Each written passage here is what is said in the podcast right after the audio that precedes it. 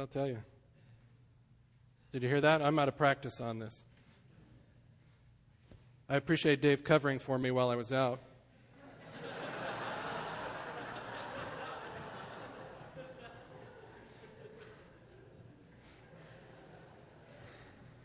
you know, life is all about perspective, isn't it? You either lost or you came in second place. So the question this morning is for you is God sovereign or does man have free will? What do you think? Yes. I'm going to answer that question for you this morning. The answer is yes. God is sovereign and man has free will.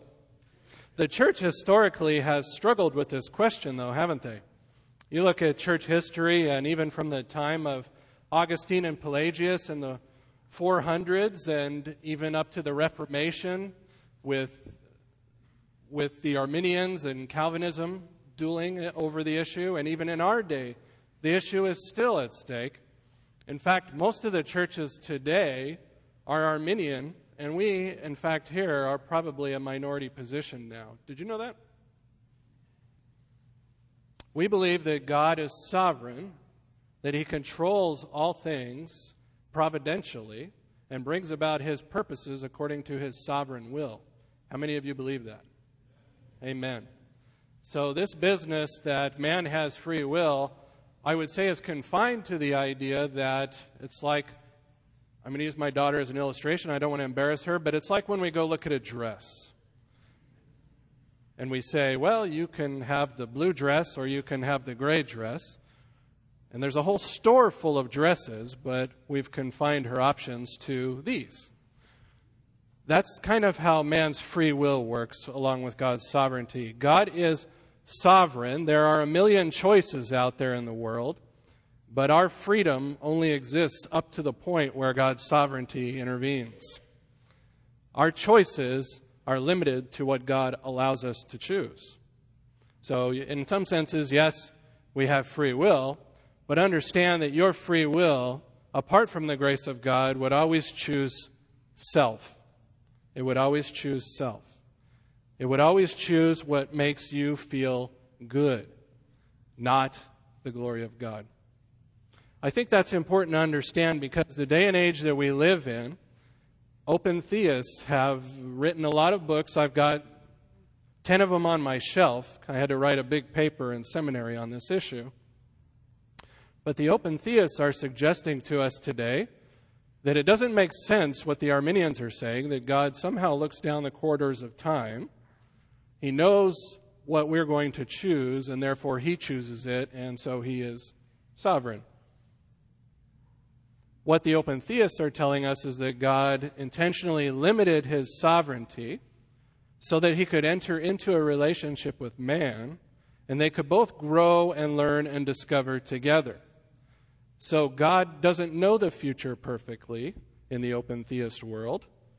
He knows the past perfectly, sort of knows the present, but has no idea what's coming in the future.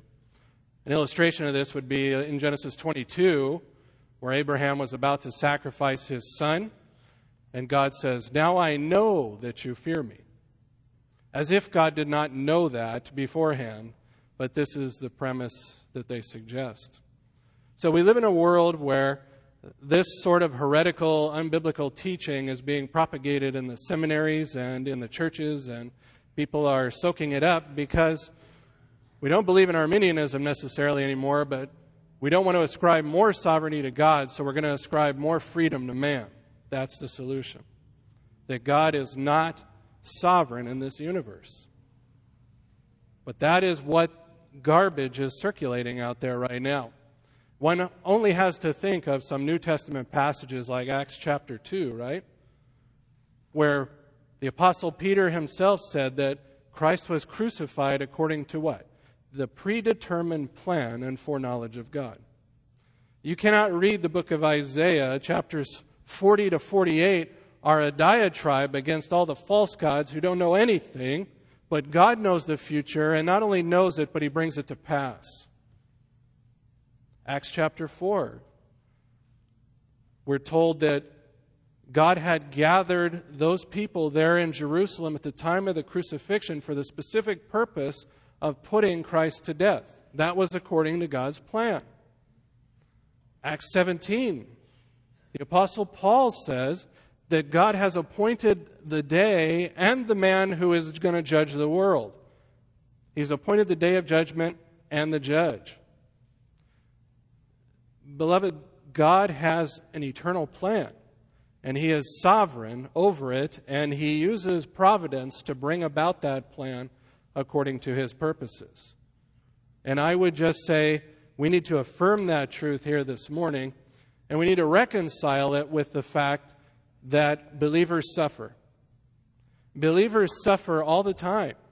In fact, many of you have probably come here this morning with some sort of pain in your life. And so I think this message for me is one of wanting to encourage you. This is a kinder, gentler Pastor Nicotra. I want to encourage you. And the way we're going to do that is we're, we're going to look at really three instruments in the book of Ruth that God uses to discipline his people. There are times when God uses pain. And we know this because of Hebrews, right? Hebrews 12 tells us, as a loving father, God disciplines his children. And it doesn't seem pleasant at the moment we're going through it, but that God uses pain to discipline us. So this morning, I want to deal with three instruments in the book of Ruth that God uses to discipline his people so that we will find rest in his providence. We will embrace it. We will embrace the sovereignty of God. Of course, providence and complete sovereignty leads to a second question. Well, if God is sovereign over everything, then why is there evil in the world? That is, that is the difficult question, and I'm not going to answer that question this morning. But I will say this God is sovereignly in control over evil, and he uses it for his purposes. He is not the author or the originator of evil, but he subjects it to his will and his purposes. Therefore, even bad things which occur in our lives are good, according to Romans 8. God causes all things, right? All things to work together for good to those who love God and who are called according to his purposes. All things. And it doesn't just say he uses them. God sort of takes a bad situation and makes it good. It says God causes all things. It's what we call the doctrine of confluence. All things working together for the purposes of God in your life. So, let me just give you a little background in the book of Ruth. Uh, I don't want to take a lot of time to do this. If you're there already, great. But the story of Ruth is really about Naomi. I think the book is mistitled. If you read chapter 1, you find that Naomi is the one whose husband has died. She's been taken off the land to Moab, right? Her husband, Elimelech, which means my God is king, has died. And her two sons, Mahlon and Chilion have died. She is bereft of her entire family. She has left everything she knows, and the story is about her and her loss. Ruth is her Moabite daughter in law, and the story, in a sense, focuses on, on Ruth in that Ruth is going to be the instrument that God uses to redeem Naomi. If you look at chapter 1, it's Naomi that's the issue. Naomi goes back to her people and her land. Don't call me Naomi, call me Mara, for the Lord has dealt bitterly with me. It's about Naomi. Naomi can't have any more kids, so her sons cannot, uh, her daughters in laws, daughter in laws cannot remarry. So the story is about Naomi. If you look at chapter 4, just flip over there very quickly with me. I'm going to give away the ending here as if you didn't know it already, but Ruth ends up marrying Boaz, right? And look at verse 16. Then Naomi took the child and laid him in her lap and became his nurse. Then the neighbor women gave him a name, saying, A son has been born to who? Naomi. Naomi has been redeemed. This is what this story is all about. It's about the kinsman redeemer and Naomi being redeemed by a close relative. Secondly, as I said, uh, if you look at chapter 2, verse 1, Naomi had a kinsman of her husband. You know, I was going to try to preach without my glasses on because they're fogging up, but I'm not going to be able to do it. I can't see a thing. now, Na- Naomi had a kinsman of her husband, a man of great wealth of the family of Elimelech, whose name was Boaz. This man, Boaz, is what's known as a Goel, a kinsman redeemer, a close relative, somebody in the family who is qualified to do a levirate marriage. In other words, when the husband dies of somebody, the brother could marry in order to redeem them, and they would not lose their inheritance in the property and in the land. So, this is what's known as a Levirate marriage. And Boaz is a Goel. So, the story of Ruth is about Naomi, and it's about Naomi being redeemed by this Goel. But the third major theme in this is really what I want to focus on, and this is God's providential dealing in bringing about the birth of King David. This whole story is part of the writings. It was written much later than the book of Judges, even though it takes place during the period of the Judges. But the whole point of it is Israel knew that David was their link to the Old Testament promises. He was the last one that God entered into a covenant with, and so they knew that the Messiah was going to come through the line of David. And so if you go to chapter 4 and you see how the book ends, how does it end? With a genealogy. And the genealogy is for the last name, the last person, the last thing mentioned in the book is David. And so what we're finding out about here is David's ancestors, how the birth of David came about and God's providential dealings with Ruth and Naomi, and how they were redeemed and this Gentile foreigner, Moabite, is led into the line of Christ. That's good news for you and I. But this is God's providential dealings in their life. And how do I know? Because the beginning of the book talks about the hand of the Lord going against Naomi, God visiting his people in verse 6 and giving them food, the Lord blessing them with the conception in chapter 4, verse 13 and right smack dab in the middle of the book, in chapter 2, we have this uh, statement that Ruth somehow happened to come to the field of this kinsman redeemer. She, her chance chanced upon this field, is how it literally reads. So, in, beside, in between these statements of complete divine sovereignty on the front end and the back end, in the middle you have this, this statement of, oh, it just happened to come about. And so we know that what's happening here is God is working behind the scenes, bringing about his perfect will in the lives of his people. So, as I said, we're going to focus on that this morning. What I really want to talk to you about is how human life intersects with the will of God and the plan of God. Is man free or is God sovereign? You know the answer to that question? The first instrument that God uses to discipline his people, let's look at verse 1. As I told you, this is a kinder, gentler me. And so we're looking at darkness, we're looking at drought, and we're looking at death this morning. It says, Now, when it came about in the days when the judges governed, uh, literally it says, when the judges judged. In the days when the judges judged, and what we're talking about here is moral darkness. You don't have to think too long to remember what the days of the judges were like, right? This was the time period when the nation had come into the land.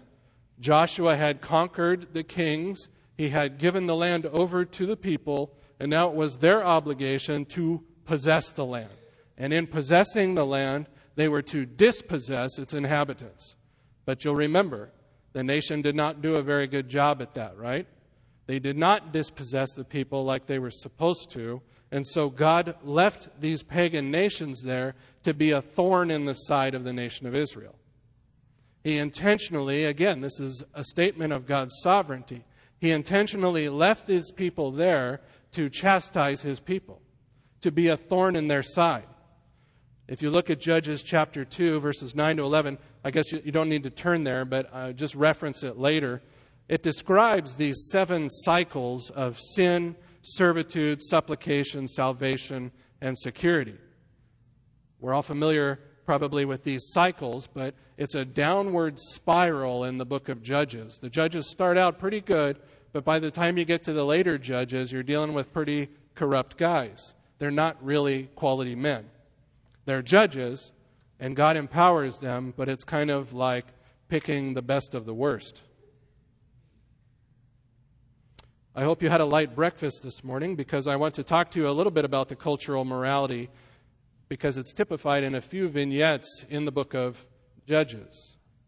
Just a few little pictures to give you some idea of what this time frame was like and what the author was after in writing the book. And so you'll remember the story of Ehud, right? I mean, you remember Ehud, the left hander. You remember that story about the dagger going into Eglon's gut, right? And him pulling it out and the guy's entrails spill out all over the ground? That's a pretty graphic story, isn't it? It's brutal, brutal violence, is what we're talking about here. Remember the tent peg in the guy's skull? That's pretty graphic, isn't it? You don't read anything like this in the rest of Scripture. I remember my Hebrew professor telling me how the, the Hebrew verbs work in that story. It's designed to be like Alfred Hitchcock's Psycho. It, it, it's like you, you see her picking up the mallet, you see her picking the, up the tent peg, and then the verbs change, and you hear the crack of the mallet. And, you, and then you see his skull nailed to the ground. It's designed to be graphic, it's designed to come across as violent.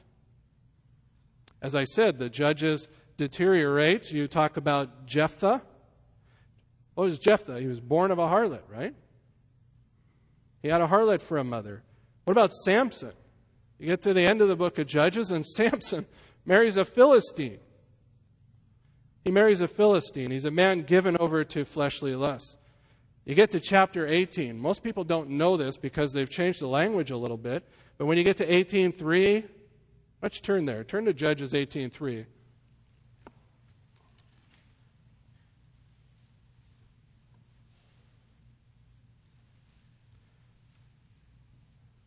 It says, when they were near the house of Micah, they recognized the voice of the young man, the Levite, and they turned aside there and said to him, Who brought you here?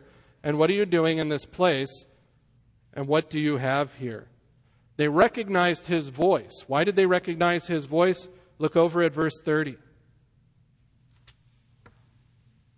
The sons of Dan set up for themselves the graven image, and Jonathan, the son of Gershom, the son of Manasseh, look in your margin note, is a descendant of Moses. The very descendant of Moses, the lawgiver of Israel, and his sons were priests to the tribe of the Danites until the day of the captivity of the land. They have sold out, and they're now priests to these graven images. The very son of Moses, the grandson of Moses, I should say. You get to the end of the book and you read about the, the violation and the dismemberment of the concubine. Remember that lovely story? The, the civil war that resulted between the Benjamites and the rest of Israel almost wiped out the tribe of Benjamin. The execution of all the men and non virgins in Jabesh Gilead. And then 400 virgins were given to the Benjamites to keep them from extinction. These are dark days, and the, the repeated phrase over and over and over again is what? There was no king in the nation of Israel, and everybody did what? They did what was right in their own eyes. Sad, sad time. And it's all a matter of perspective. You know, I, I can't think of a worse time to be born into the nation. I can't think of a worse time to have the decks stacked against a person. Right? Your life is hard, and it's partially it's hard because of the, the culture that you're living in, the time and the place that you're living in. These were dark, dark days in, in the nation's history, but God was at work. God was there, and He was working behind the scenes. So, in the darkest of times, God had a plan for Naomi and Ruth to be part of the lineage of Jesus Christ. That is an amazing, amazing thing. We read Matthew 1. We read that genealogy in Matthew, and we see Ruth's name there. Amazing. You know, if you don't know the history behind that, come to the book of Ruth and you read it and you go, wow, she's a Moabite. What is she doing in the line of Christ? See, I used to say that I didn't want to have kids. I used to say, I don't want to have kids. I don't want to bring them into this evil, cruel world. Right? How many of you have said that? You faithless people. I confess, I was acting like a faithless pagan. That was, that was wrong on my part. It's much worse now than it's ever been. Really? Is that true? Is that true? Think of the early church. What were they dealing with? They were being used as human torches in the gardens of the, of the Caesar. Caesar Nero had a 12 year old boy, tried to have him converted to a girl, and married him in a public ceremony. You think it's worse now than it was back then? But, but look how the believers responded to that moral darkness. They lit the world on fire for the gospel. Right? Do you see what I'm saying? It can be discouraging, no doubt, to live in a time of moral debauchery if you're a believer. I read the newspapers, I see all the headlines, I get pretty discouraged sometimes. If you lose your perspective, if you lose your perspective, you either see tragedy and depression and sorrow and grief, or you see abundant opportunity. There are opportunities abounding, beloved, for the gospel. God doesn't come to people who don't need Him, He comes to people who do need Him. And He comes to us in circumstances. This story of Ruth in the Old Testament, in, in the book of Judges in particular, it's like a jeweler when you go to pick out that wedding ring, right? He, what's he do? He takes it out and he sticks it against black velvet so that it'll stick out and it'll look even brighter. And that's, yes, the climate was dark, but the light of God shines through it, the light of the grace of God. Do you see hopelessness or do you see opportunity? Do you believe in God's providence and His ordering of all things, or do you wither in despair? God is sovereign. John Calvin believed that God was sovereign even over the flitting of a butterfly's wings. They call it meticulous providence. He believed in providence down to the nth degree. See, our hope lies in the fact that God controls all things and orchestrates all things according to his eternal plan and purpose. Right? Aren't you hoping in that this morning? I am. I am. See, think about it with me. God was the one who had redeemed Israel.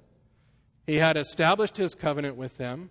He had delivered them from Egypt. He had brought them up to the promised land. He had given them everything and even given them over to their oppressors to chastise them. At this point in time, the sovereignty of God is never more clear. God is orchestrating everything for his purposes, and sometimes that includes suffering. Sometimes that includes pain. And because God has to use pain at times to wake his people up. God's people become lazy without pain.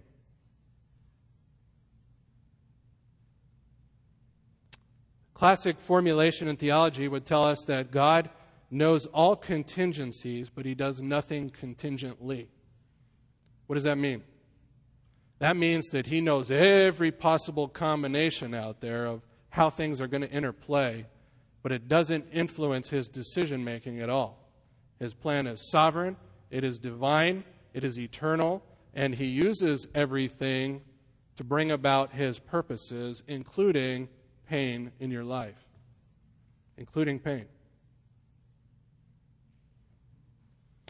Walter Elwell says this There is unquestionably a great mystery here as to how a holy God, who cannot even look upon evil, can work his will through evil. But that he does it is, is the clear teaching of Scripture. If something could get outside the will of God, it would become a God unto itself and a rival to God. Such can never be the case. God alone is God, there is no other. Do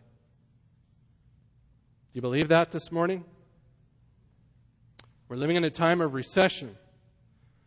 Terrorists abound. There are wars. Gay marriage is in the headlines now. We live in a time of moral darkness.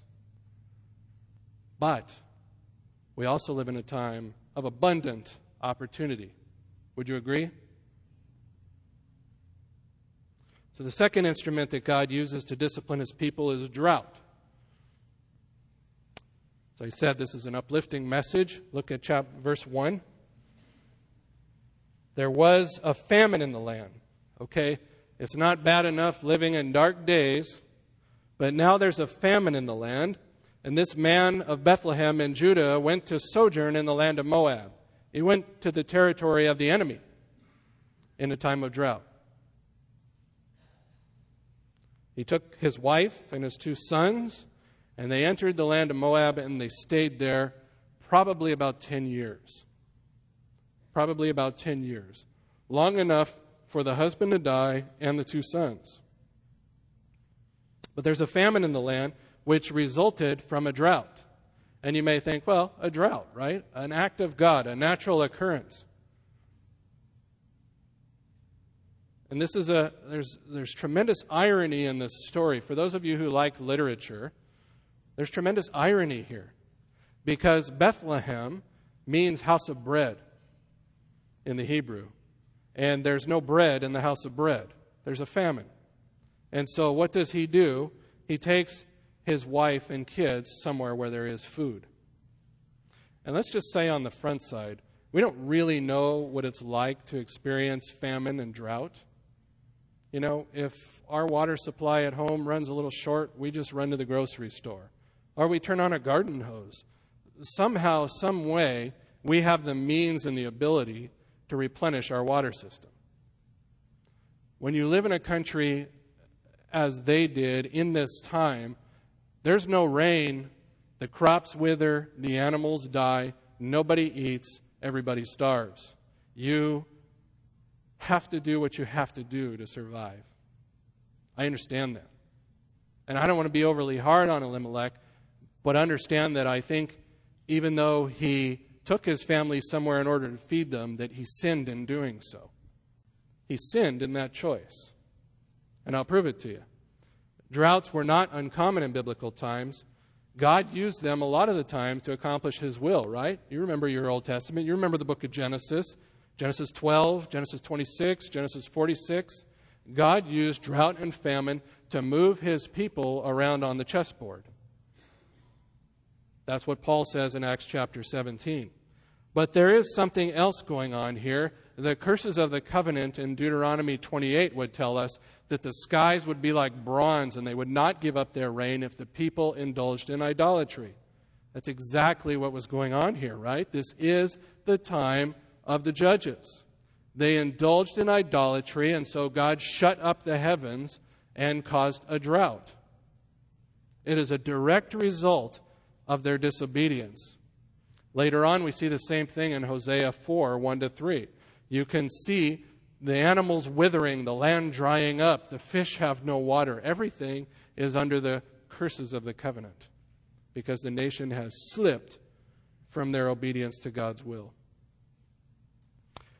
These curses are not meant as a way to punish God's people, they're meant to bring about repentance. They're meant and designed to bring about repentance, to bring them back to God and to the covenant they made with Him. And you say, well, well, weren't they hungry and starving? Yes, they were. Well, what did God expect from them? What does God expect from His people when there's a famine? Well, turn with me, if you will, all the way to the book of Amos. Let's, let's go a little bit to the right here. Hosea, Joel, Amos. I want you to turn to Hosea chapter 4 and look at verse 7. You can actually go up to verse 6. I should have started it back at verse 6. But here God says, But I gave you also cleanness of teeth in all your cities and lack of bread in all your places. That's famine. Yet you have not returned to me, declares the Lord. The famine had the specific purpose of bringing God's people back to himself. Furthermore, verse 7, chapter 4, verse 7 of Amos Furthermore, I withheld the rain from you while there was still three months until harvest. Then I would send rain on one city, and on another city I would, I would not send rain. One part would be rained on, while the other, while the part not rained on would dry up. So two or three cities would stagger to another city to drink water, but would not be satisfied. Yet you have not returned to me, declares the Lord. These are the curses of the covenant. If you continue to read, you get blight and mildew and locusts in verse 9. You get plagues and military defeat in verse 10. You get utter devastation in verse 11. And yet the continuing refrain is, You still have not returned to me. What's it going to take? What's it going to take? And then you get to verse 12, and it's, it's yikes. I, I even wrote in my Bible to the left margin, yikes. Because it says, Therefore, thus I will do to you, O Israel, because I will do this to you, prepare to meet your God, O Israel. Oh, oh. It sends shivers down my spine. He says, He who forms the mountains and creates the wind and declares to man what are his thoughts he who makes dawn into darkness and treads on the high places of the earth, the Lord God of hosts is his name. Prepare to meet me in battle. That is an ominous thought. That is an ominous thought. God, who controls everything, including the thoughts of men, He is raising up Babylon. He is going to raise up Assyria. He is going to raise up Greece. He's going to raise up Persia. He's going to bring these people in to chastise his people, but not destroy them completely because of his covenant with them. Look at Jeremiah chapter 5 real quick. Go to the left just to further bring this point home. I guess what I wanted you to see there is the fact that God brings rain on one city and not another so people stagger from one city to the other to find water to drink, and God's the one that brings the rain, right? Jeremiah 5, 24 to 25.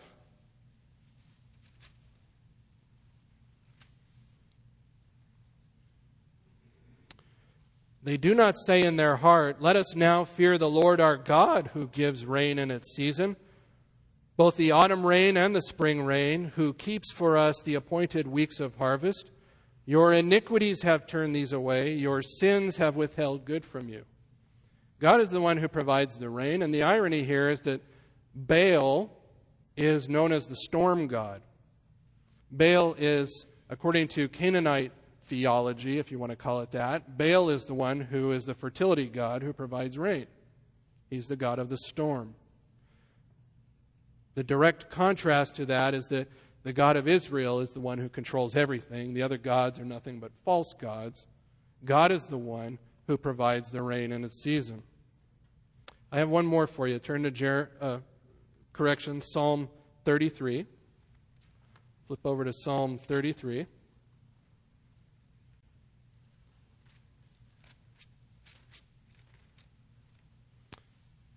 Verses 18 and 19.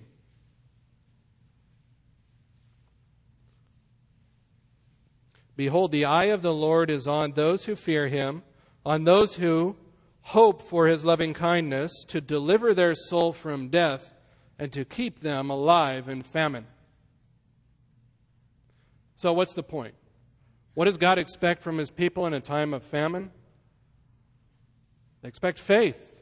They expect faith and repentance, not going somewhere else to get the food. Warren Wiersbe said it this way It's better to starve in the will of God than to take bread from the enemy. It is better to starve in the will of God than to take bread from the enemy.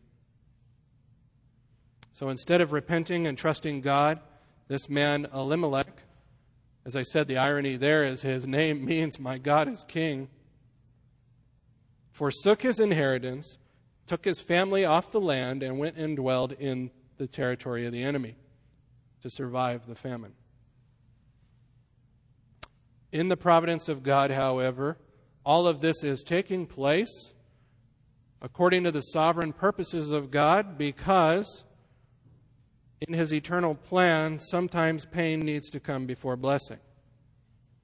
God preserved Naomi and Ruth because he had a plan for them to be part of the lineage of Christ, only to bless them beyond belief. Think of all the human decisions which intersect with God's plan at this point, right?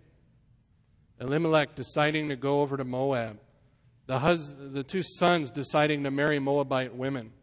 They thought they were doing what they wanted to do, but in the orchestration and plan of God, He was bringing about His purposes.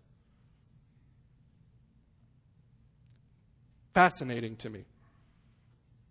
What is God's will for your life? It's what you just did. That's the answer.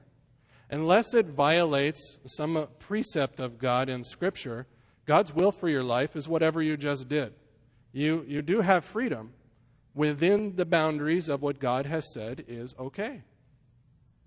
There is no target, there is no center of the target. You know, I got to hit the bullseye or I'm not in the will of God. You don't know what the bullseye is, right? If you do, let me know. I'd like to know. Jerry Bridges said it this way He said, We do have a responsibility to make wise decisions or to discover the will of God, whichever term we may prefer to use. But God's plan for us is not contingent upon our decisions. God's plan is not contingent at all. God's plan is sovereign it includes our foolish decisions as well as our wise ones. That, beloved, is a good picture of the sovereignty of God. Even when you screw up and make a bad decision, guess what? It's in the plan and purpose of God. Is God sovereign or not? Is it possible for us to frustrate his plans? Does he respond to the things that we do? No, we respond to what he is doing. We need to get our arms around this because this is where believers fall off the wagon. This is where they start to have trouble, is because I'm a victim. I'm a, I'm a victim, and, and these circumstances are, are not what I want. And once you start saying that it's what I want and not what God wants, then you begin to get a little frustrated. And then the frustration mounts and the frustration builds, and pretty soon you can't take it anymore because you're not getting what you want and you're not knowing what the will of God is. And so you start reading horoscopes and you start going to palm readers to try to understand what the future for your life holds. You don't have any answers beyond the fact that you have freedom to do what you want to do as long as it does not violate God's revealed will. We need to repent of that kind of thinking. Even when you're in a difficult situation, you may be experiencing pain in your life right now. You may have come here this morning and you are in a world of hurt. And the people sitting around you don't have any idea. And I'm telling you this morning, you need to ask yourself a question. Number one, is my pain being caused by my own disobedience? Have I got myself into this corner? And if you have, you need to repent. You know, the question is Am I being chastised by God right now because of my disobedience? Is God trying to refine me right now? And yet, even that is subjective because it's possible that God is just bringing pain into your life to grow you in Christ likeness. It may not be because of disobedience. So, how do I know what the will of God is? Well, sometimes the righteous suffer because God wants them to. Just ask Job. You know, you read Job chapter 3, and that man was in a state of despair. He wished he had never been born. Or if he had been born, why, why don't I just be stillborn? Or why do I have to go through this pain? It's too much to bear. Well, God has revealed some clear statements of his will in the scriptures, right? We've been going through the book of Romans. Romans 12, 1 and 2 tells us what the will of God is. 1 Thessalonians chapter 4, verse 2 tells us what the will of God is. This is the will of God for you, right? That you abstain from sexual immorality, your sanctification. These things are the will of God for your life. You could start there. A long time ago, I heard this statement. It says, The providence of God is the pillow that we rest our head on at night. I've always remembered that because what gives you comfort on the sleepless nights? It is that God is sovereign over everything, including the pain. God is sovereign. Lastly, the last instrument God uses to discipline his people he uses darkness, he uses drought, and the third one is death. And this is a hard one. This is a hard one for us. Verse 3, chapter 1 Then Elimelech, Naomi's husband, died, and she was left with her two sons. Then both Mahlon and Chilion also died, and the woman was bereft of her two children and her husband. Verse 5. The text speaks for itself, doesn't it? Tragedy strikes. This woman loses everything, and with the men in the family goes her inheritance. She is out. She is destitute. She is broken. She has nothing left but a couple of two, a couple of two, correction, but two Moabite daughters in law. It's like me being stuck with my two cockapoos. You know what I'm saying?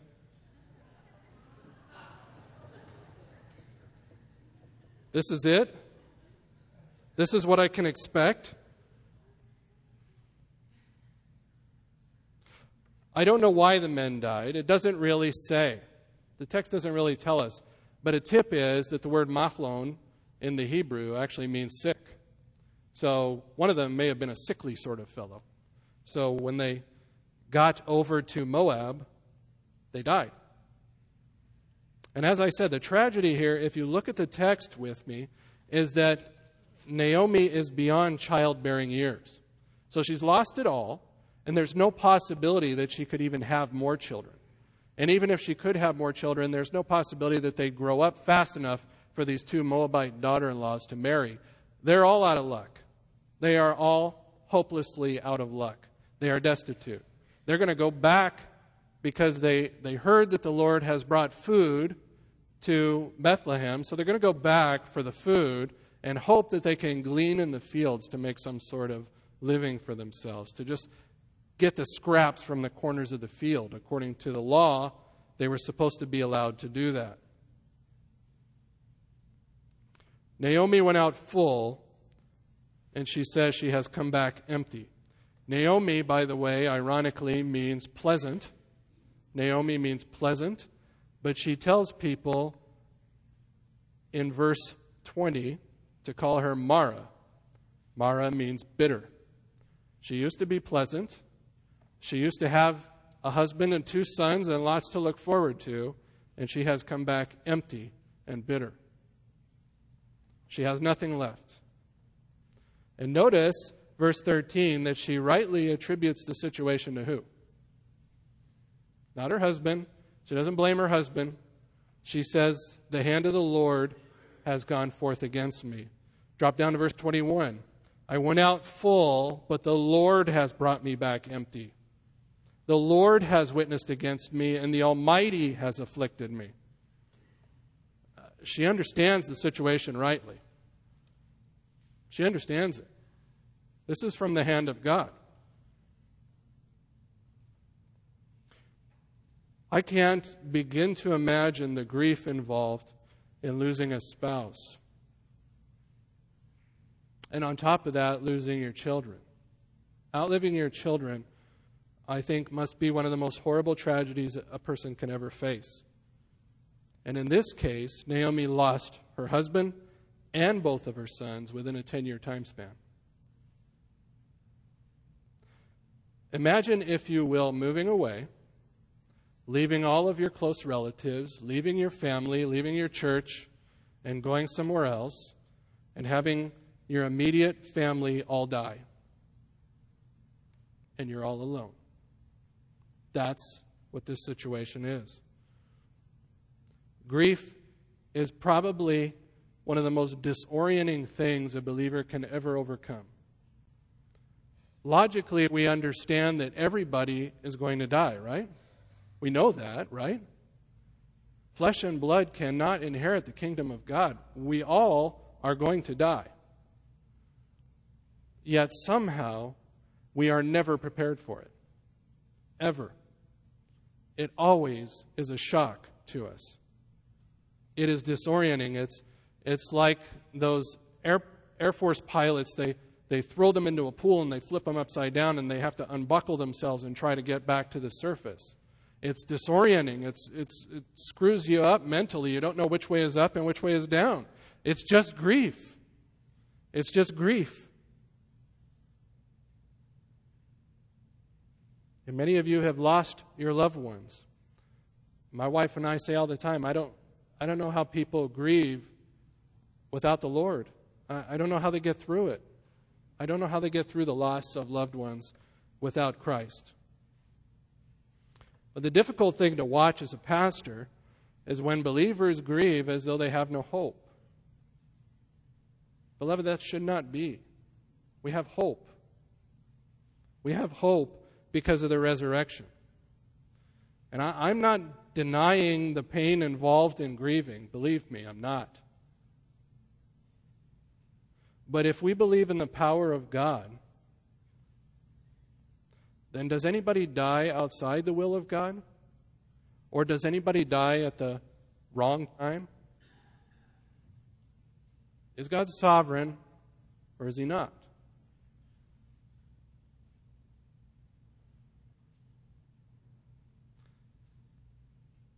Ruth lost her husband, but if she had not lost him, she would never have married Boaz. She would never have gone to Israel. She would not have become the grandmother of David or the ancestor of the Messiah.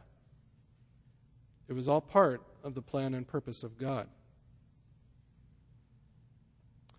We know that God causes all things. Say it with me. We know that God causes all things to work together for good to those who love God and who are called according to his purpose. Do you believe that this morning? See, God doesn't have a plan B, beloved. There is no plan B. There is only plan A. God does not use duct tape and try to fix our broken messes. God does not take crummy circumstances and go, well, I'll try to make the best of it here. We'll see what we can come up with. There is only plan A. There is only plan A. In the sovereign will of God, somehow God subjects evil to his purposes. He works it all together for the good of his elect. and brings about his purposes at the same time. Frankly, it's amazing to me. It's amazing to me. I'm glad I'm not God.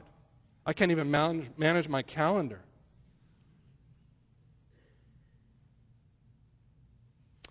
When grief overtakes you, I want you to remember something for me. Remember this phrase what is real reality? What is real reality here? Okay? Real reality. God is all knowing, all loving, all powerful, and He has brought the pain into my life for a reason. For a reason. God's purposes are beyond our knowledge. We don't have all the facts. God does. And He intends it all for our good. Our perspective is so finite and limited, we don't always see what God is doing. But we can trust in His goodness and His providence and His sovereignty. He uses pain for His purposes to move His people along the path of His will. It's like a surgeon. He's told his patient, I may hurt you, but I will not injure you. Matthew Henry says, extraordinary, extraordinary afflictions are not always the punishment of extraordinary sins, but sometimes the trial of extraordinary graces. Grace at work in your life may mean pain because God loves you. God loves you, and according to Hebrews 12, He can and will use any means at His disposal to conform you to the image of Christ because that's what He has promised that He would do. This Puritan in 1671, I think, for me, hit the nail on the head. He said, The more afflictions you have been under, the more assistance you have had for this life of holiness. Let me read that to you again. You get your arms around this one. This is a good view of the sovereignty of God. The more afflictions you've been under, the more assistance you have had for this life of holiness. That, beloved, is a person who understands God's providence and has a right view of reality. I pray that God would grant you that same perspective this morning. Let's pray.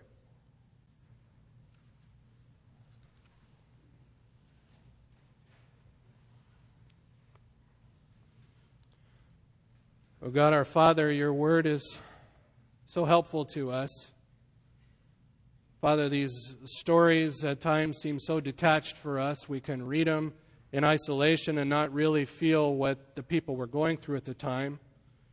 I pray, Lord, that would not be the case this morning, that we would understand the pain and the loss and the sorrow that Ruth and Naomi were experiencing, and yet they turned to you, our Father, in faith and in belief and, and trusted by faith that you would provide for their needs and their care.